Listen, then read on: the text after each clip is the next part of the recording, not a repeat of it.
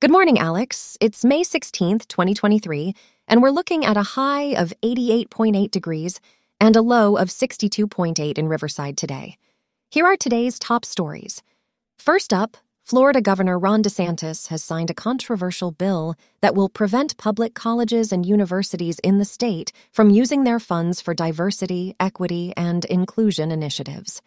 The bill also prohibits curriculums that teach critical race theory or identity politics.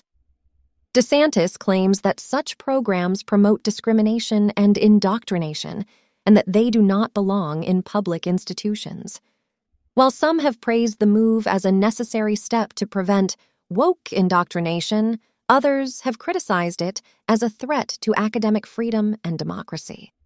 The law will go into effect on July 1st, following a similar ban on DEI initiatives at state universities in Texas. In international news, Russia has launched an air attack on the capital of Ukraine, Kyiv, using land, air, and sea weapons. However, all 18 missiles fired were intercepted by Ukrainian air defenses that were supplied by the West.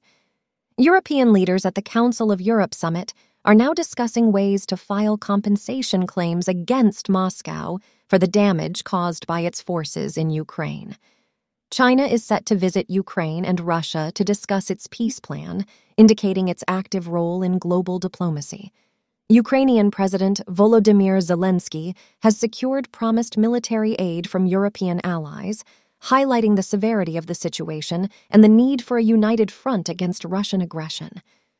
Although the situation remains tense, the show of unity from Western allies and China's proposed peace plan offer hope for a diplomatic solution. That's all for today's news.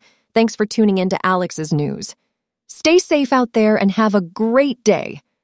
Today's episode was made with ChatGPT ElevenLabs and a program written by you.